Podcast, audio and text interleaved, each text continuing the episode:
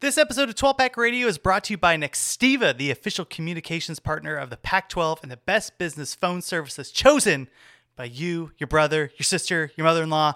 And the U.S. News and World Report, Nextiva helps companies all over the Pac 12 country stay connected with customers and coworkers using one easy to use app. Get Nextiva for your business and get business phone service, video conferencing, team chat, call reporting, and more, all for the fraction of what you would pay for those services separately. Make great calls every day in the face. Visit nextiva.com slash 12 pack to get started. That's nextiva.com forward slash 12 pack. Oh, South Kakalaka! Don't you dare be sour! Clap for your world famous two-time champs and feel the power! It's a new day, yes it is! For 12 Pack Radio. Get excited, y'all.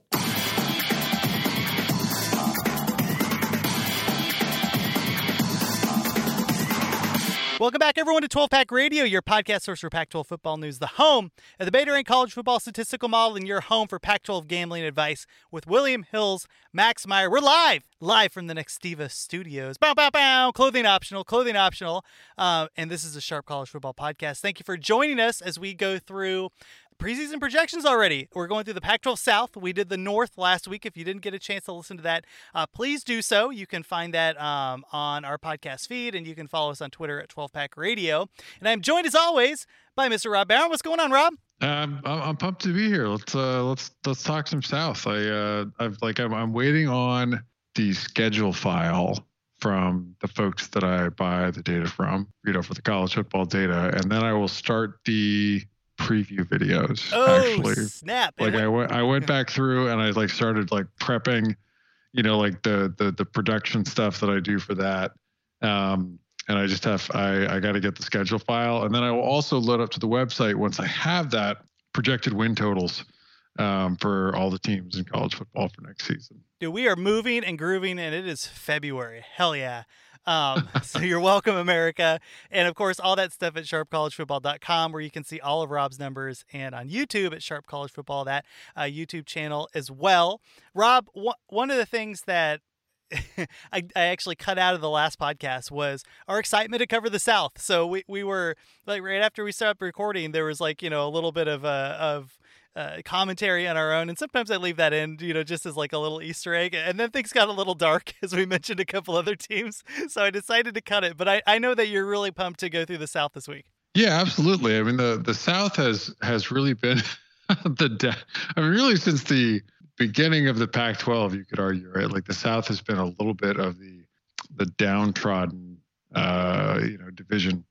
But this season, like the, the the South projects to have a couple of pretty good teams uh, in it, and I'm I'm excited. Like I'm excited to talk about all the all the teams in the South coming. To, I mean, maybe a little less less so Arizona and a, a little less so Colorado, but you know, like the other four, I think are are legitimately have uh, aspirations to be top 25 teams in advanced stats next season. It kind of reminds me of the Pac-12 basketball um, scenario a few years ago, where previously the the bottom of the Pac-12 was just a hot mess. It was just really really bad.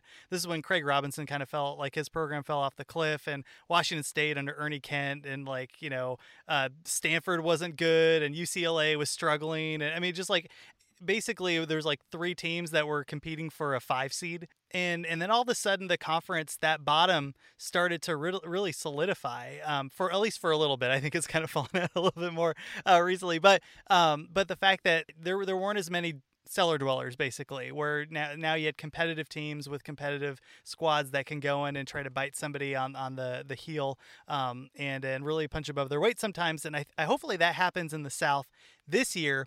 One, one of the things that we had received rob before we get into the preseason projections from the south from the beta rank model was a question from somebody in the south and this is uh, from dwight in uh, slc and dwight had asked us whether or not um, we could come back uh, at the end of the football season and and basically do a review on how Beta Rank um, did on the projections. I mean, we talked about the North, where uh, like at least I mentioned, I kind of disagreed with a, a, little bit of the projections on a couple of the teams, but there's also stuff that we've acknowledged that the model doesn't see, and um, and just kind of openly sorting through that and and what we saw and why and um, and why some of these projections uh, were spot on and and the ones that they aren't.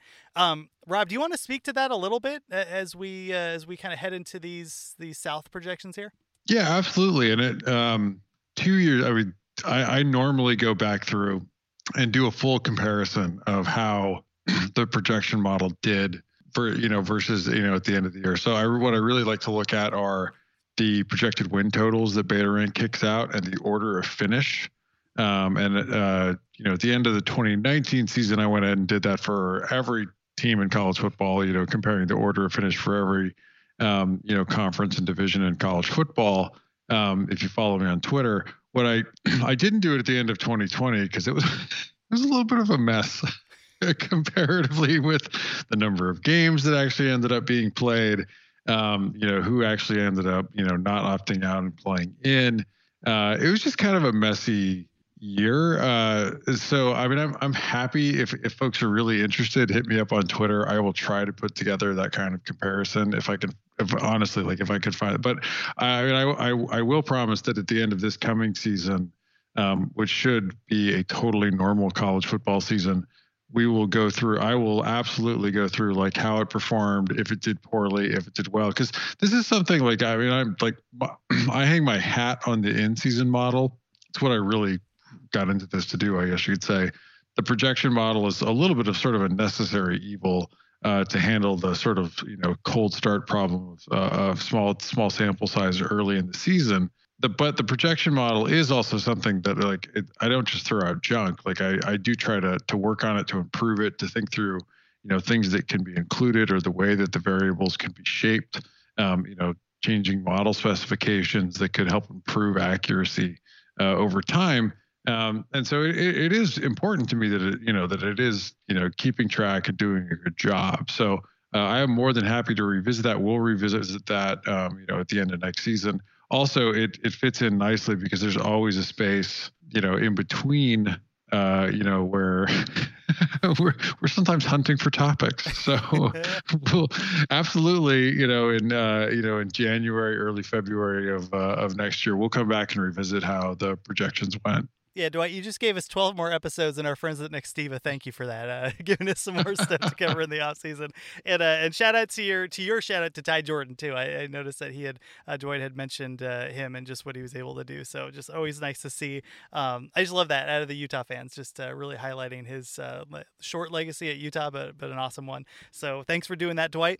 Um, Rob, with that said, let's get into these projections and we'll start at the top. We'll start at the top. And I think Dwight's going to be really happy because, uh, oh, one more thing. Again, starting point this is this is the beginning of the conversation. Obviously, um, the the model isn't going to see certain things, and we'll get into those as as we go through each of these teams. Um, but with that said, the number one team in the Pac-12 South, Rob, according to BetaRank and the preseason projections, uh, are the Utah Utes at number 16, yeah. which which really shot out for me. It's almost always USC, um, just because the talent and, and all of that stuff. So, uh, what what pushed Utah up to the top here? I mean, the thing that stands out for Utah versus, I mean, it, you could look across the South, and in some ways, a lot of these, all these teams have their warts, right? Like we're not talking about any of these teams as being potentially, you know, like right off the bat saying like, oh yeah, they're definitely going to be a top ten team coming into the year. That said, what really differentiates the Utes from literally every other team in the South is their their coaching and development ranking and beta rank. Utah does a lot with the talent that they bring in um, you know, and, and what they bring back, they always tend to outperform that. Um, and they do very well. They graded out at number 12 nationally in coaching and development. Um, so Utah takes players in, coaches them up, makes them better, um, puts them in scheme, um, and recruits to a scheme where they are going to be successful.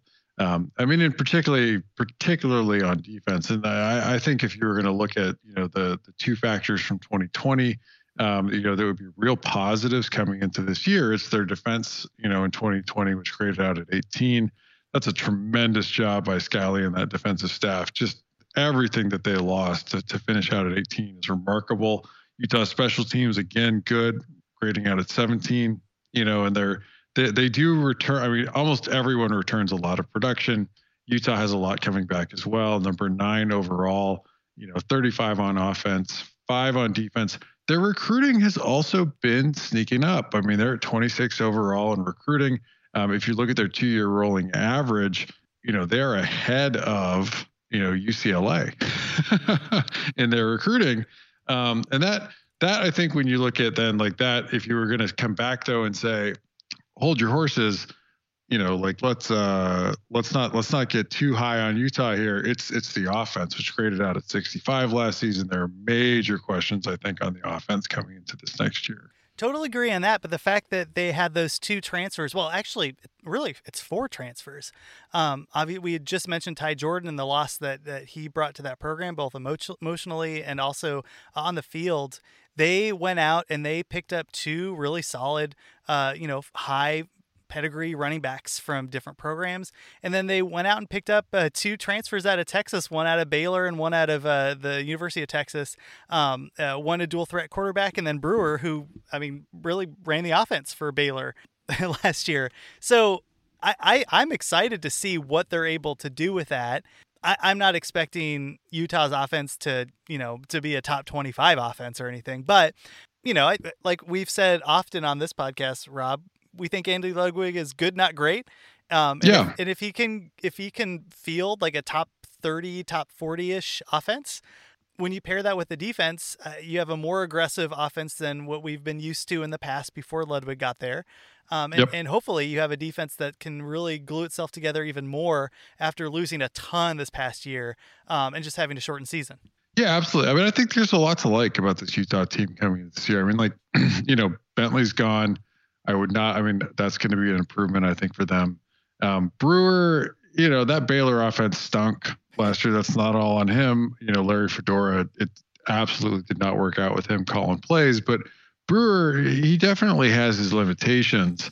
Um, you know, as a quarterback. That said, I mean, I think Ludwig, you know, like they they might have an opportunity. Like I, I think a lot of it's going to key around the offensive line's returning a lot again. It was really, you know, they returned a lot off the prior year. This past year, it was a bit of a weakness two years ago. Um, you know, and again, like not great this last year either. I mean, it, like I, I really do feel like the the ceiling for this Utah team is going to depend on their ability to run the football, take some of the pressure off the quarterback. Yeah, yeah, and like you mentioned, the the line did have some holes and some issues. Um, th- this past year and the year before that, uh, Ja'Quinden Jackson is the uh, the kid that came uh, from it's kid. He's like 20 now. Um, came from Texas, dual threat quarterback. So you do have two different options back there uh, for Utah. It'd be interesting to see if they can put them together. And Jackson was a four star um, commit to the University of Texas. So um, it's it's not like I, I, I trust these guys. I hope. Um, I think Brewer has the uh, the track record to be a competent quarterback. One of the issues that we had when we were taking a look back at uh, last year's transfers into Utah was all right, was the guy from South Carolina really like which year was he? was he 2017 Yeah. or 2018 or whatever it was? Um, you know, Yeah, the good or the bad, Bentley. yeah, exactly. Um, and we didn't quite know uh, how how that was going to uh, really fulfill itself. Um, but now I, I don't know. It'll just be interesting to see. We have a definitely a proven quarterback at Utah, and then somebody that can be a wild card and, and maybe um, is able to take the job. We'll see. I, I'm I'm assuming it's going to be Brewer, but um, but that's what you know competitions are for. But uh, anything else on Utah here? I mean, I'm still I, I am still surprised because uh, we know what USC is, um, and we know Yeah. USC uh, what what it isn't in terms of its coaching Yep. staff uh, sometimes and its player development. But um, what what else kind of bumped them up here, Rob? No, I mean, I, I think, I mean, a real thing is it's just that they're bringing so much back, and I mean, really, it's, I mean, we we we talked about this too. I mean, we were coming into this last year. I mean, what was our big knock on the Utes, right? It was that they didn't bring a lot back off of a team, and you kind of felt like they'd been building towards, you know, really last year, and then they were a little early the year before um, in winning the South. I think this year, uh, you know, I think you know, like the Utes are where I don't think you can knock them with the lack of returning experience, particularly on defense. I like the. De- I think this defense has a real shot to be a top ten unit in college football next season, and I think that. But I also think that like that, you know, the offense, you know, and and I mean, in the special teams, like if you combine that, you're you're you're talking about a, you know, like a, you know, the Utah that we've known for a while, right? And then it is just It is really just a question of like where does the offense shake out, right? Like can the offense get into the like realm of like respectable power five offense being somewhere in the 30s, you know, that's a middle of the road power five offense. But for the Utes, like that's probably enough to win the South if you think about how much they're going to bring back on defense off a bunch of young guys that really did pretty well last season. Dude, if they popped up into uh, first place again in the South, uh, that would be such a big boost for everybody in Salt Lake City because uh, I've been saying for a while I thought um, that two years ago that was their shot and they didn't quite get it. They got blown out by Oregon, and I was like, oh, that sucks. It's going to take them three more years to, to cycle up, and, and if they can get back uh, a year or two before that, man, that that's pretty. That speaks highly of the direction that program is going. Uh, the second team here, Rob, I almost fell out of my chair. I'm not going to lie, so I'm gonna got a lot of explaining to do. Uh, that's UCLA at number 18. What do we got here, Rob?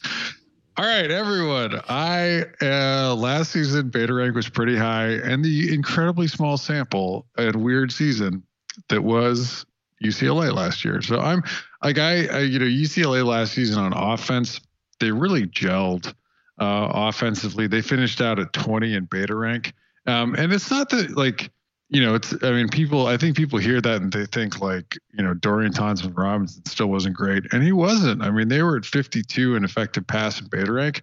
Man, the Bruins could run yeah. the football.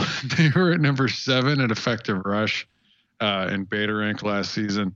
Like they were, they were a really solid unit offensively. And that, if they can keep around in that range and they've got that, you know, uh, uh, transfer coming in from Michigan, uh, a running back to, that I you know I think is you know is, is probably going to get some of the star you know some of the carries, some of the touches that maybe they gave to Felton last year.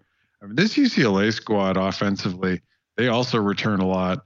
Um, they're number two in returning production on offense. They're number two overall in returning production. You know, and I, in case you missed my shtick on returning production, I don't use it in isolation um, it gets it, it's brought in and only brought in you know in weighting with how good was that production that is returning. So it's not i don't one i don't have i don't assign arbitrary sample weights to these these variables right? Like the math assigns the weights. But the uh, you know the returning production does matter. It's not uh, inconsequential. The other thing for ucla that really bumps them up is um, and bumped them up last year, there's two things. Number one uh, is their special teams, which were top 10. They were number nine in special teams last season. Their defense improved tremendously um, to number 48 overall in beta rank. That's still not a great Power Five unit. That is, however, a huge improvement over where they've been the last couple of years. Um, and really, kudos to you know the uh, I think the guy I'm I'm forgetting his name, the guy they brought in from Navy um, you know, to help clean up a lot of their pass coverage last season. I mean, just you know, UCLA is a team that has a lot coming back. If it wouldn't have been for turnovers last season, that record looks a lot different. Yeah, you know, the one thing with them that uh, they, they lose. Like, okay, so that defense you mentioned was like in the in the low 40s. Uh, or sorry, the high 40s, so like 49 or 48. Yep. I think one of the things there was it wasn't a great defense, but they could really pressure the quarterback. Uh, I yep. thought they did such a good job being aggressive, and uh, what Osa Odighizuwa did just to just to be a monster um, down there with his uh, just wreaking havoc in the backfield. That was great. He's gone, and and oh, the, it's a big loss. That's huge. Yeah, and and I'm just curious to see what that line looks like without him, because it's not like Chip Kelly's lit the world on fire with his recruiting. Um, so that that and like all that to say, like obviously the defense was significantly better, um, and one player is one player. Um, so I don't want to put that much weight into him, but I'm just I'm just curious to see what this defense looks like in a regular season. Uh, still with Jerry Azzinaro there. like, is it as aggressive and as effective if Odighizuwa isn't there? And if more teams have tape and they're more prepared, with that said, I thought their defense was going to fall off a cliff even more, and it didn't. So, like, I mean, yep. it was amazing that what they were able to put together. I still, um, I still have a little bit of hesitancy there. Is is that uh, well founded, Rob? No, absolutely. I mean, I think this UCLA team, you hit on one of it, right? Which is, I, you know, you have questions on whether if you know whether the defense can be relied upon. Odighizuwa, you know, performed incredibly well at his senior day. Uh, or at the at the Senior Bowl, really stood out. I mean, he's a guy that uh, you know may have played himself into a late first round, you know, uh, you know, grade. So kudos to him, really, on on a great year. I think the other thing that you have to look at beyond the fact that the defense is still not going to be great is what happens if you can take away the run. You know, like what what happens if you know what is what does UCLA do? Can Thompson Robinson mature enough to actually put the team on his back, right? Like, you know, and and actually force, you know, force force teams to respect his arm more. Um, and can't I mean, and truly, can they get turnovers under control? Because it wasn't just last year. I mean, Thompson Robinson has slippery fingers, right? Like, mm-hmm. so, like they they you know they you know they've had a turnover problem really for a couple years at UCLA you know, some of that is random. You know, it's their numbers seem to be a little persistent. Um, so that those are I mean that's my that that's my main thing. I mean the, the offense was great in one dimension last season. Um, can they take another step forward? And I, I think if they're going to win the South, you really have to be talking about a team that um, you know the defense gets. I mean across. I mean with maybe the possible exception of special teams, but both the offense and the defense are probably going to have to improve a little bit. Yeah, and the returning production, like you mentioned, was crazy. They're number two in the country on both sides of the ball. Um, yeah, but they do lose Odighizuwa, um, which is a bummer. But they do bring in, and I love, like you mentioned, the the running back from Michigan. Great name, Zach Charbonnet. So he'll be yeah. uh, back in the, that backfield. I'm sure I'll get a large load from the carry pool there. Um, let's get into our uh, third and fourth team, and let's do it right after this. Hey, it's Kaley Cuoco for Priceline. Ready to go to your happy place for a happy price? Well, why didn't you say so? Just download the Priceline app right now and save up to 60% on hotels. So, whether it's Cousin Kevin's Kazoo concert in Kansas City, go Kevin, or Becky's Bachelorette Bash in Bermuda, you never have to miss a trip ever again. So, download the Priceline app today. Your savings are waiting. Go to your happy place for a happy price. Go to your happy price, Priceline. All right, we're back. And USC fans, you're going to have to wait a little bit longer. A little bit longer. because Rob. Hey, hey, making friends in LA. uh, coming in now, now, to be fair. So, um, and I'm glad you mentioned this and, and to really highlight like everything's relative, right? So if you're first place in the South, that's 16th nationally, which is like, uh, you know, you know, like the, that middling uh, top 25. And then, like you mentioned, Rob, 18 is UCLA coming in at number 19 nationally. And number three in the South uh, are the Arizona State Sun Devils, Rob. Yeah, and this is an interesting one too. I mean, like UCLA, you know, other than Arizona, is actually the worst in the in the Pac-12 uh, South in coaching and development, um, and you know, and really getting the most out of the you know the types of players that they're bringing in. Arizona State uh, is second in development behind Utah in the South, but they're way behind. I mean, like Utah's at 12, Arizona State's at 69. I mean, nice, nice yeah. but like, you know, not good at all. Um, you know what the Sun Devils bring bring this season, uh, you know, and are bringing back is they, they bring back a defense that was that was about where we projected them last year. I mean, they they we projected them to be a top 25 unit. They finished at 29 overall in a really weird limited sample, of course. The special teams were again pretty good, 24. Um, the big thing for the Sun Devils is the offense took a huge step forward, um, finishing out overall at number you know 32 in beta rank.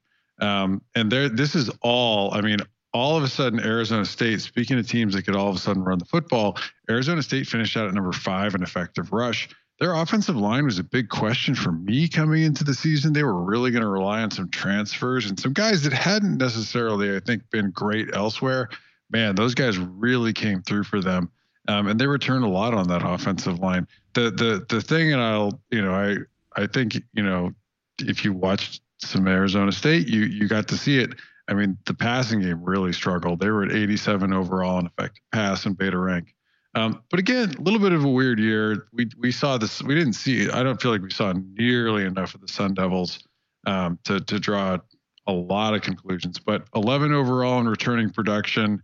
Um, you know, 15 in returning production on offense, 24 on defense.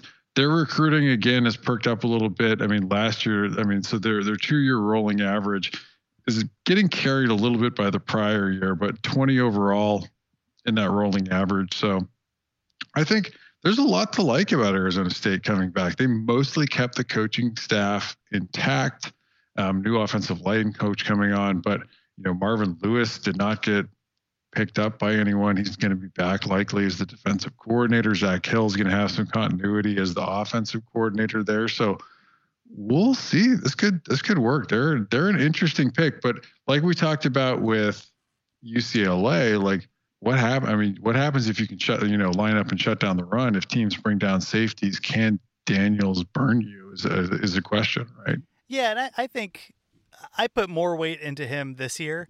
I, I really did think that that that total uh, at beta rank for the the passing offense was really weighted down by that first game. Because if you watch that LA game um, eh, when they were at USC, I'm like, oh no, this is awful. I did think he played a little bit better after that, and it wasn't like there was a huge sample size. Um, but but you're right. I think that's the area. If you're an ASU fan, Ken Daniels really put it together consistently, not just during big plays, but also uh, throughout the game, just to keep moving the the sticks forward and um hitting and hitting big plays when he needs to. But really, just trying to to avoid turnovers and, and get the ball down the field uh, accurately. And uh, you know, I I I, am excited to see him as junior year. I'm excited to see him in a full year um, when this team is prepared and not racked by COVID. I mean, if you recall, the whole staff basically got it. I'm sure a lot of the team did. Um, and so just seeing the the Sun Devils put things together um, would be uh, would be really fun. The one thing too, like you mentioned, the defense, uh, and you called this last year that you said that this is going to be a, a, defensive unit that will be really solid in the Pac-12, and they were. Um, and it's you know, like th- there are four star players. I'm curious to see how that that player development moves up, um, because I was pretty impressed by what they were able to do by the end of the year, and they did have some some higher level players on there, but they also had a lot of like you know those three star players that they just needed to coach up, and it seemed like they were able to do that. Um, so so I'm just curious to see how they how they all grade out at the end of the year, but I really did like we were really nervous about what that defense was. Lewis hadn't called plays for a while. Um, you had Antonio yep. Pierce, who was a high school coach like two years ago, basically, uh, and they did a great job. Yeah, I, I think in particular, I think you have to call it. I mean, I I think the the story of the Sun Devils last season, of course, and you know, I mean, it's it's also, I mean, like we end up grading that game against. I mean, Arizona basically quit. that game. Yes. I mean, like, you know, like how do you grade that game, right? Um, but that's, I mean, that like, whereas, you know, I, I, I think with ASU, like, I, I mean, I, I'm excited to see them in a full season. I think, I thought we saw flashes of, you know, some real competence in, you know, on, on defense, uh, you know, and I thought Lewis did a really good job. Um, in particular, I thought their pass defense improved. They graded out overall at number 19 in beta rank. You know, again, like super small sample. Like we got to see a lot more of the Sun Devils, but I mean, then you flip it around and the offensive line really gelling, being able to effectively run the football pretty well. I mean, those are those are good. I mean, like I don't want to take away like and just say like oh like Daniels didn't didn't impress me again, you know, so like write him off. Like that is not in any way the case because every a quarterback's best friend is play action. so if if you can run the ball effectively, I mean, even if you can't run the ball effectively, like play action usually works a little bit um, if you can run the ball effectively, then play action uh, is a really big weapon. And I, I, think for ASU, like if, if they can run the ball effectively, that's going to set up Daniels for success. Also, I mean, we talked about this. I mean, last year they were, you know, you know, the, after you know, were replacing yet another first round wide receiver. Um, you know, this year they're, you know, those young guys that they recruited two years ago really should be blossoming and, and, and you know, taking – uh, a lot of the first team reps. Like so, they should be loaded at wide receiver. Um, you know, so I mean, with those four stars that they recruited two years ago, to to be able to come in and and uh, I think take charge. Yeah, it'll be interesting if they're able to um, really hypercharge that offense and um, and kind of push them to where they need to do. Like, because again, they're only like five, four or five spots behind Utah when it, comes to the beta rank projection. So it's like those those top three teams are pretty close together, um, and so is USC, which comes in at number four. They are nationally number twenty four, Rob, and uh, and they're also really close. So we have three teams. I'm sorry, four teams in the Pac-12 South that yeah. you know on paper are in the top twenty five to start the season. Yeah, and all of these teams are in strike. I mean, like this is a, a really a four team race. Uh, I look at it as you know, and, and Colorado is certainly good enough to to knock somebody off um, you know, you know, uh, along the way too. I mean, I, I, I think for this you know this this race in particular, like USC sitting there at four in the beta rank projection, they're almost like a wild card, right? Because I mean they were a little disappointing last season on offense. Um, you know they they grade out at 26 overall in beta rank offensively. That's a fall off from where they were the year before. Again, weird year, you know, but you know they they did improve on defense with Orlando. I mean, getting up to 36, that's not great, but you're kind of hoping that you know with what they had that they can really really maybe you know continue to take another step forward with Orlando as the play caller, get into being a top 25 defense. They've certainly had that talent. The special teams are pretty good at 22 overall. I mean, there's that. That's a, a real call out to Sean Snyder, their special teams coach that they hired from Kansas State. Um, but you know, USC, I've got them in 93 in beta rank uh, in coaching and development. I mean, they really are just not getting the most out of their players. That's been true for most of the Clay Helton era. Um, you know, and then unlike you know most everybody else in the South, they're just not returning a lot, right? Like they've got they're at 65 overall in returning production, 69 on offense, 72 on defense. I mean, USC actually has some losses, you know, personnel losses. Um, still the best recruiting team in the South. They really did bounce back a bit this year from where they had been the prior year. It's really their in their two-year rolling average that we use for the recruiting. Um, you know, they are they're at number 15 overall. They're really getting held down a little bit by their really bad year by USC standards that they had two years ago. Oh, that was awful too. I, I think it's a lot of people thought he was getting fired, and so it just got really rough for a while. Um, I think the the best recruit they brought in was like a four star wide receiver, um, and uh, I think it was Gary Bryant. So uh, yeah, really perplexing to see how that happened um, at USC. Then they found their bagman, and now now they're back in uh, back in. they got they got Dante Williams, and the bagman were back. you know it, man. Uh, they are back to where they need to be. One one of the things that, uh, and you mentioned this a little bit, I'd like you to expand on it, but I, just just a a number twenty six offense, given the quarterback and given the wide receivers at the time. That, I mean, that's just like unacceptable, right? With with the talent that they have. I mean, their their offensive line was kind of a mess, and I understand that, but they're USC. Like it shouldn't be a mess. I mean, there's if you want if you listen to like the uh, the scheme show that we had going uh, parts of last season, check out the one that they did on the USC offense because it really did feel like that they were struggling to kind of get the right personnel on the field at times um, for what they had, and they also we talked about this coming in. They weren't as deep at wide receiver as you really wanted them to be last year, right? Um, I think that's mostly solved this season. Like I think they've got enough depth. I mean, like they've got key, like you're sitting there looking at their their depth chart with KD Nixon transferring, and you're like, dude, uh, you know, if if they play, you know, Amon-Ra St. Brown in the slot again, like how do you get Nixon on the field? Yeah. so I don't think it's as I don't think it's as bad as it has been. But like last year, I mean, I, I think they struggled. There were definitely times Slovis struggled you know, both against Arizona State, against Arizona. I mean, there were definitely some times like I I, I didn't think they really had it put together, and I thought Harrell looked a little baffled at times, and they really still. I mean, this is this is 100% true too, and they replaced their offensive line coach, something that we on this on this show have been calling for for a while. They graded out at 104 in effective rush. People act as if that's like the play calling. Like USC calls a lot of runs. They just aren't good at running the football. And that's you can have an air raid passing attack and still run the football pretty well. You know, and USC certainly has the personnel to do it. They just haven't had very good coaching on the offensive line.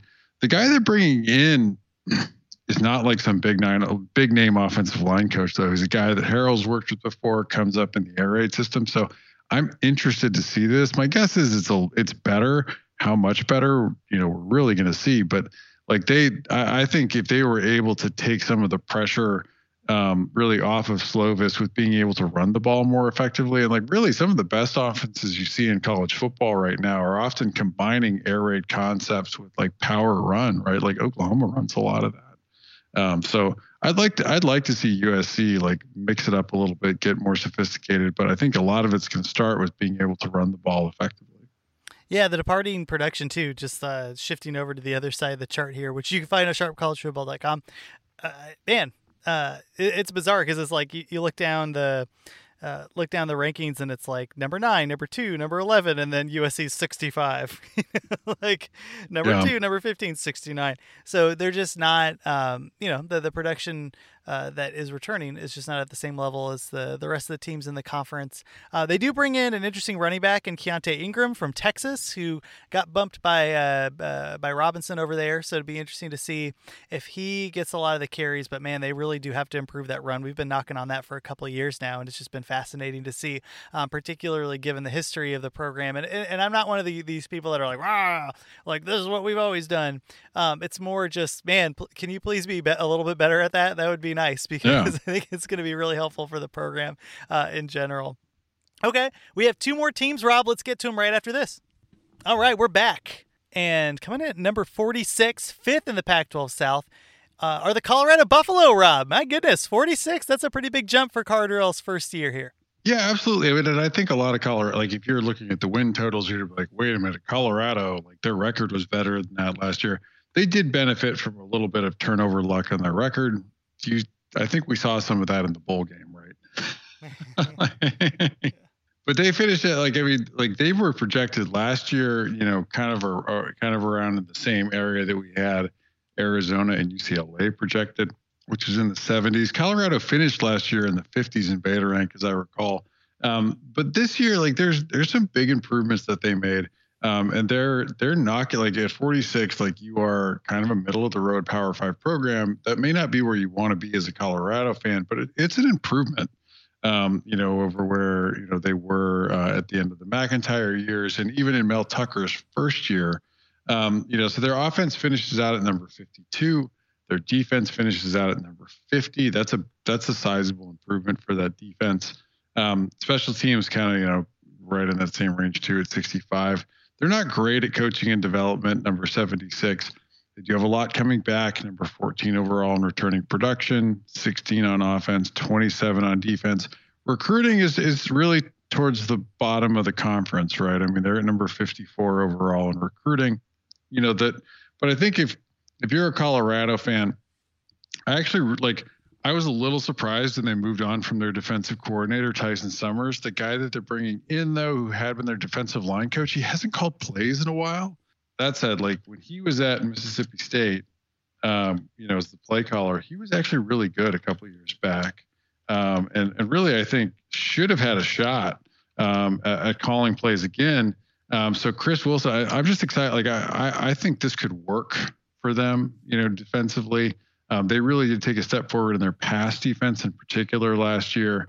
I I think if you're looking at this Colorado team, you know, I, I, and you're maybe you're carrying some, you know, if you're looking to carry some questions into this year about like, you know, what what are the good things? Like, I think the defense, you know, has a shot to improve potentially again.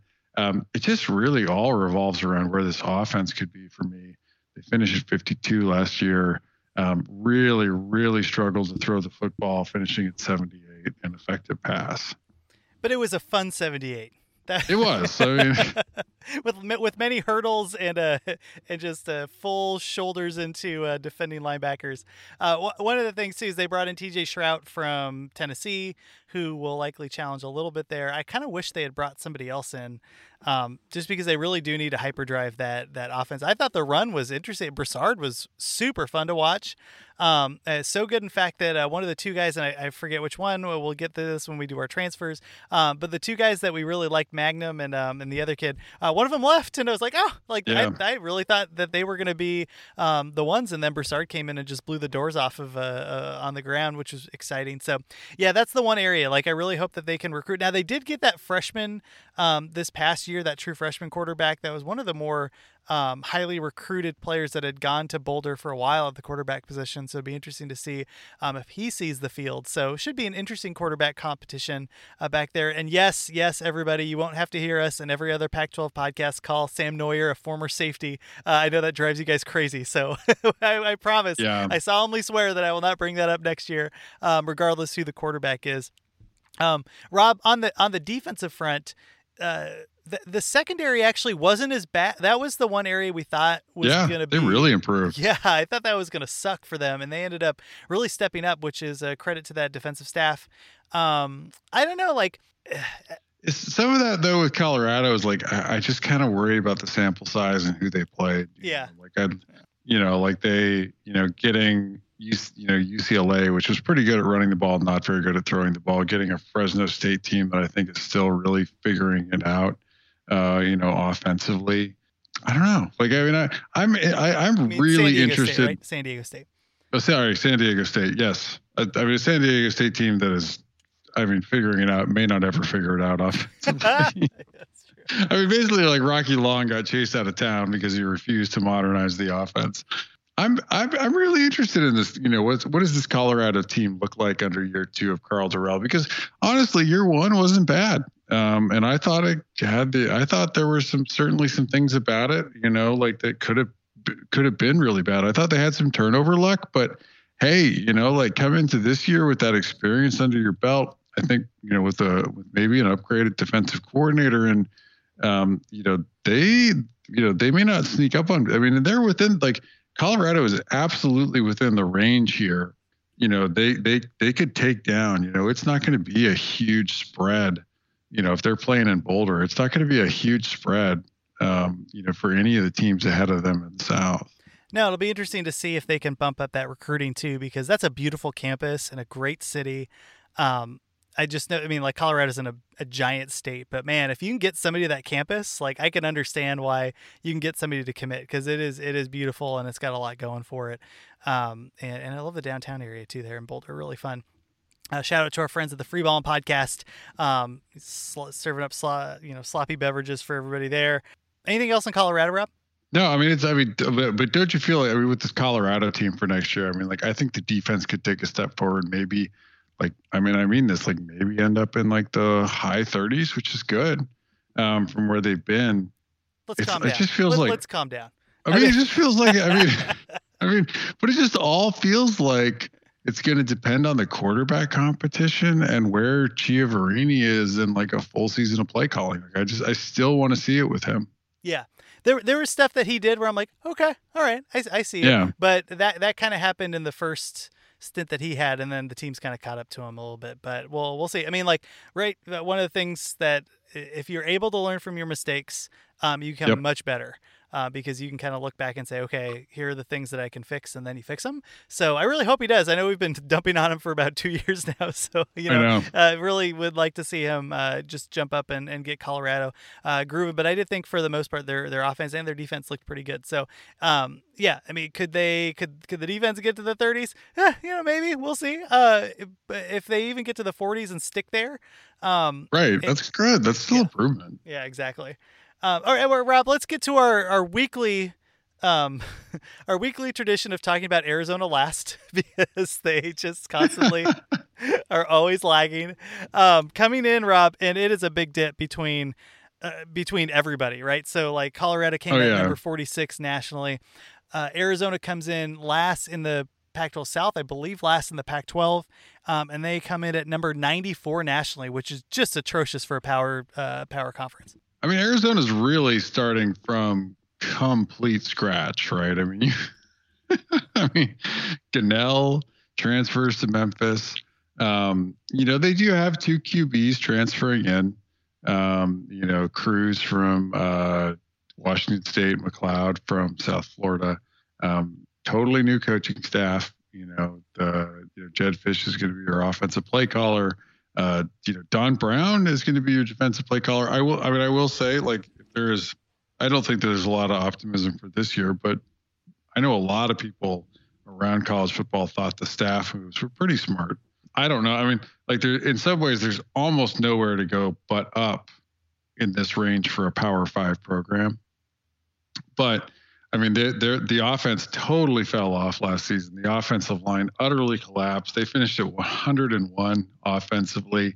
Um, that was a huge fall from where they had been uh, in prior years. The defense again took a step back. You know, finishing at 92. Um, you know, you and I. I mean, like there were walk. I mean, a, a constant problem for both the Rich Rod years and the Sumlin years at Arizona has been like just playing wa- like Arizona, like playing walk-ons. The kind of people that walk on at Arizona are like guys that are probably at like FCS level football. And like when Arizona's playing walk-ons, like things are going really bad. Um, so a lot of walk-ons, particularly a linebacker, saw the field, and even I know by the time they got to the Arizona State game, they were cobbling together a secondary. And they, you know, on defense, really the the best player, you know, Roy Lopez off to the NFL. Um, you know, special teams, some small improvement, but you know, like you know, at 63, still not you're not great for a Power Five program. They also, because of the amount of transfers that they had, you know, they they don't grade out really highly in you know returning production. They're at 43 overall. Now the transfers do take like Arizona had a lot of transfers out. They also have a lot of transfers in. Um, and the returning production does try to take that into account that that Connelly puts together that I use. So 43 in returning production overall, 51 on offense, 43 on defense. Um, they are one of the worst recruiting teams in the conference, 64 overall in their two-year, you know, rolling recruiting average in the, in the world. Rob, let's be let's be frank. Yeah, in, I mean, like really, I mean, just for Power Five programs, that's what they're, they're one of the worst recruiting Power Five programs in the country, um, and they are the coaching and development has also been. I mean, Arizona has to excel at coaching and development, and they're at 113. Um, you know, one of the worst programs in the country at, at, really, you know, like producing, you know, producing on the field with the with the players that they've recruited. So I mean, the Sumlin era, the era, the bottom utterly fell out last season. I mean, he got, I mean, like, got fired in the, in the middle of a pandemic by not by and not by like some like I mean Arizona doesn't like if you actually go through like by the amount of revenue that you know Arizona's not doing terribly with the size of their athletic department within the Power Five, um, but still like not like a money bags department like Texas or something like that, and Arizona found the money to to fire Kevin Sumlin. I mean, like they kind of they kind of had to, right? Like, oh yeah. After that uh, that game, I mean, like when your team gives up to your rival, uh, and just yeah. like anyway, it, it is what it is. Uh, it'll be interesting to see. We'll cover Jedd Fisch and, and the staff that he's putting together. It seems pretty interesting, and he has brought some sort of identity to the program. I can't put my finger on it right now. I mean, he is right. reaching back into the past. It's always interesting. You know, Arizona had like three good years at football, and and like the five Arizona football fans always point back to that era as like, oh, bring all these people back. I'm like, well, you know, we don't, we could, we could expand the pool maybe a little bit, fellas. Uh, but I think Fisch has done a good job of of walking the line there. He's brought in back a couple people from that Desert Swarm era that have coaching experience and um, and hasn't put them in the big, you know, offices yet, right? He's kind of uh, you have Ricky Hunley, I think, doing defensive line, and and Cecil and uh, Tedy Bruschi is a special advisor, whatever that means. You know, like so yeah. he's he's doing what he needs to do to get people excited while making his own hires um, based on merit, and that's great because if the if the alums end up you know overperforming or outperforming, you have him there and you can give him an opportunity to to move up the ranks. Um, but what he didn't do was make a bunch of splashy hires for people in Tucson um, that maybe haven't quite got to the level of, of calling plays or running, you know, a whole side of the offense or defense and stuff. So that's great. I thought that was interesting, um, and I really liked how he handled it. Uh, what do you think? I mean, really, I mean, I, I think if you looked at the, and I would try to be one of the measured voices among some, like there was, there was probably like a week of some really bad backlash to within well, the Arizona calling fan for base. like Chuck Cecil to be the, the coach. It's, yeah, it's like stupid stuff. It's like, come on, guys. Yeah, I mean, like go like I mean, like there's like a lot of schools like you can get fixated on the alumni. Sometimes the alumni really is the right guy. I mean, I think Jonathan Smith really was the right guy in the right place to help get Oregon State, you know, mostly right on uh, back on the right track, taking out of the hole for Gary Anderson but the, the alumni is not always the right guy, right? Like you can't just limit yourself to that pool. And I think for Arizona, you know, Fisch has been, um, you know, he he was a, you know, if, if you, I mean, really too, I mean, like he should be an upgrade as a schemer and play caller over Mazzone. Don Brown should be an upgrade over what they were doing with Paul Rhoads. Um, you know, I mean, Rhoads certainly landed on his feet as far as like becoming an analyst. Like he's he's he's here in Columbus now. He got hired at Ohio State, but like I, I would still expect Brown to be an upgrade, even as much as Michigan fell off last year. I mean, I think he's a he's a better play caller than you know Rhoads. So I'm you know there's if you look at the staff on its on paper, there, there's some stuff that you like, but I don't think that when you go down this roster right now that you should have any kind of expectations that this Arizona program is going to do maybe anything other than like maybe win one Pac-12 game.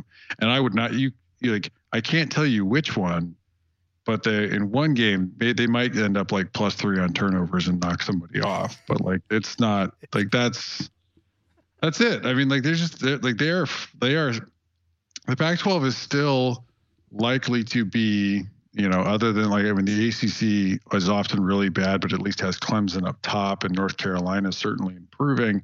Um, you know, the, you know, the Pac-12 is still likely to be, a, you know, kind of like an ACC, but without a power, um, you know, in it. The, you know, Arizona is is is far back over. Like we talked about a lot of these teams in the South. You know, Colorado's even taken a step forward you know, Utah's been consistently building towards where they're at. UCLA took a big step forward. Arizona State's really improved under Edwards. Um, you know, in USC, you know, like they're they're kind of hanging around, I guess. You know, they with USC, you can always say like, you know, they have the potential. Arizona's just took a massive step back under someone and is really starting over again under a conference that, that has gotten even a little better than when someone took over. USC reminds me. I don't know if you saw Thor. Did you ever see Thor Ragnarok? Yeah. Like the, the the the the blue rock guy, like the gladiator. They're like, "Hey man, how's it going?" He's like, he's yeah. clearly has something going for him, but like just doesn't have. Hey, hey, what's up, man? Like just just hanging around, uh, playing video games, you know, at Thor's house and, and the Avengers and stuff. Like I just uh, like he, I just wish USC had a little bit more of a bite to it. And, and again, like Clay Helton is started he's been trying to make those moves and hopefully he's able to um, uh, continue that and just get that ball rolling there um, in southern california but um, it is what it is at this point rob i think that's i think that's it anything else here in the pac 12 south no, I mean this should be fun. I mean, like this should be it could be a total bloodbath. One of these teams can emerge as a real powerhouse and just shut everybody out. But I mean, really, like it's exciting to be coming in to you know 2021 and be saying, you know, there are you know, and, and Colorado is not in the realm where like if these other teams kind of fell a little short of their projections and Colorado really beat theirs, you know, and let's say they got a real quarterback come in, like I don't know. I mean, like it, there, there's, but there's definitely four teams that are, you know, going to be, you know, like within striking distance of each other in all likelihood. That's a lot of fun. That's exciting. And those four teams too are not going to be pushovers when they play anybody in the north, which is which is also a positive, I think. Yeah, worst case scenario is you have a Pac-12 South that beats up on each other and then loses to the north, but the north, you know, champion has like two or three losses because the south and the north, I mean, like Eh, that's what's going to happen. I mean, it's not even worst case scenario. it probably is where the Pac-12 is uh, is slated yeah. for in 2021. But uh, it will be really fun to watch the conference itself and, and, have real games and real people in the stands and all that stuff. So, um, right on, man. Okay, cool. Well, hey, if you are still listening, um, we could use some recommendations. So if there is uh, something that you want us to cover, a topic uh, like Dwight did, we would be happy to entertain it. I'm not going to promise you that we're going to absolutely do it, but um, we're looking for some content here. I, I also have lots of stuff, and, and so it's not like we're without um, subjects, but um, always nice to hear from you guys. So if there's something that you want us to connect with or talk about, we are happy to do that. You can send it to myself at 12pack radio, um, or you can email us at 12 Pack Radio at uh, gmail.com. That's 12pac radio at gmail.com. And Rob, where can the fine people find you? Uh, you can find me at Beta FB underscore FB, or you can also find me at Sharp College Football on Twitter. There we go. All right, guys. Well, thank you for uh, tuning in, and we will catch everybody next week.